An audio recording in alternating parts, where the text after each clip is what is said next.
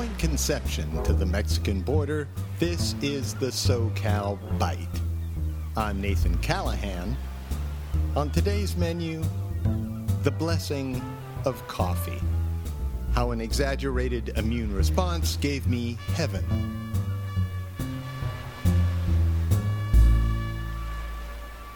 I'm the prince of a thousand allergies. I'm allergic to chocolate, strawberries, walnuts, sea bass, and grass clippings from graveyards. It's true. I drove by the Eden Memorial Park and Mausoleum on Sepulveda Boulevard while a John Deere was cutting the grass, and I had to pull over to the side of the road stopped because my eyes had swollen shut. I'm also allergic to milk. I think that's because I was never breastfed. Our family doctor at the time, a well respected Studio City GP, convinced my mother that, given American Medical Association research, her milk was bad. As a result, I was pumped full of so much soy that later in life I couldn't eat tofu without swelling up. And so I grew up drinking goat's milk in an age when a child was required to drink three healthy glasses of some milk every day, even if it did smell like nanny hair. The taste was like licking a goat's stomach. What a blessing. To mellow the taste, my grandma spiked my milk, my goat's milk, with coffee.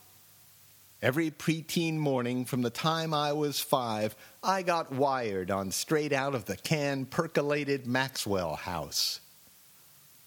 You may say the AMA's deletion of breast milk from my diet is responsible for my addiction to coffee. It's one of the few happy things doctors introduced to me. Coffee changed my life.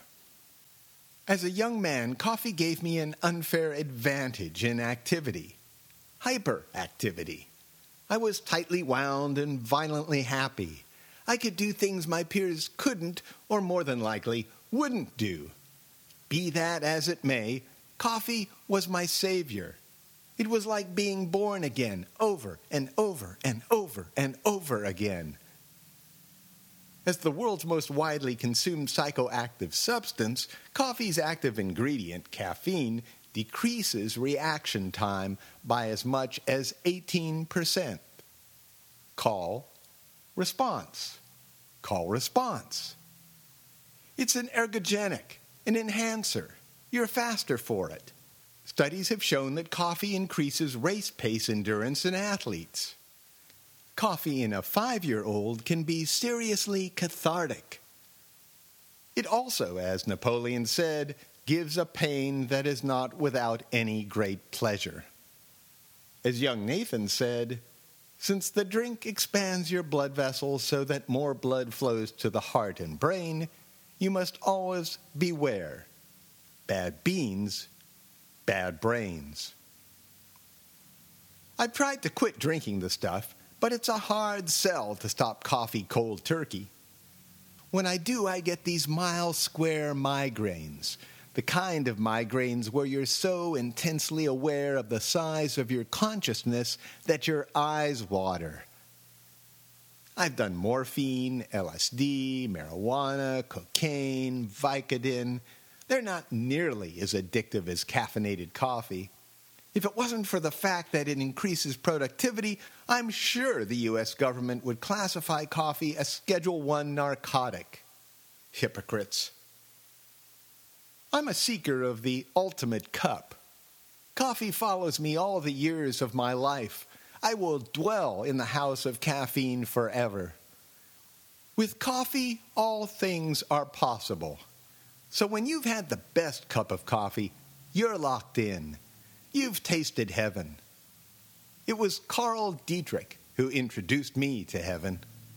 Carl made the tastiest, blackest, strongest cup on the planet. The draw of his cup calling out to my veins and brain put me in a sacred place inhabited by taste, smell, breath, and sublime energy. His brew greatly decreased the distance between my perceived grasp and reach. And while any old drug may have made me want to change the world, a cup of Carl's fortified my spirit to change it. Like I said, I'm the prince of a thousand allergies. I'm allergic to shellfish, ragweed, dogs, cats, perfume, mice, roses, and tea. It makes my mouth break out in a rash. But coffee? All glory to coffee, able to keep me from falling away, bringing me with great joy into its heavenly presence. All glory, majesty, and power is coffee before all time and in the present and beyond all time. Praise be coffee, the beautiful addiction.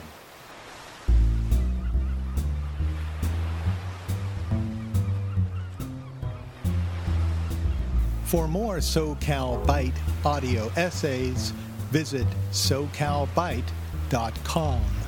That's S O C A L B Y T E dot com.